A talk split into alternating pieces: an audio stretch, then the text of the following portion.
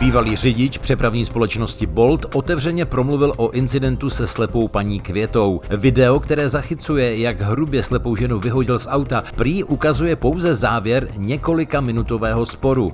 Řidič naznačil, že paní Květa není tak úplně jen nevinnou obětí. Video záznam z incidentu, který doslova zahltil sociální sítě, podle bývalého taxikáře zdaleka nezachycuje celý průběh sporu. Ten měl podle jeho slov trvat asi 8 až 10 minut a vyhazov z auta byl prý pouze jeho zoufalým vyústěním. Paní si nastoupila do auta, ve finále jak, jakoby zavolala na to psa a já jsem jí řekl, že jí prostě psa nepovezu, že za A auto nechci mít špinavý a za B je to z bezpečnostních důvodů. Jsem ze zákona uh, povinen zajistit prostě bezpečnost připravené osoby nebo zvířete, já na to auto nemám uspůsobený, prostě nemám říč ani síť. Žena však byla podle jeho vyjádření neoblomná a navíc i útočná. Z auta za žádnou cenu nemínila vystoupit a s řidičem se prý začala hádat. Hádka pokračovala i poté, co jí muž podle svého tvrzení nabídl, že zavolá některého ze svých kolegů, aby ji odvezl místo něj. Nechtěl se o tom vůbec bavit, vůbec jsem se jeho mobilu nedotknul, jako to fakt nemám zapotřebí. To nafouknutý strašně a je to nepříjemná situace, no, jako žádnému řidičovi tady to nepřiju, ale měl jsem volat policii. Nevidomá žena zůstala ležet uprostřed silnice, kolem pobíhal její pes, řidič vyhodil také její slepeckou hůl a ujel. Na pomoc rychle přispěchali zaměstnanci a přijala i záchranná služba. Začala mi prostě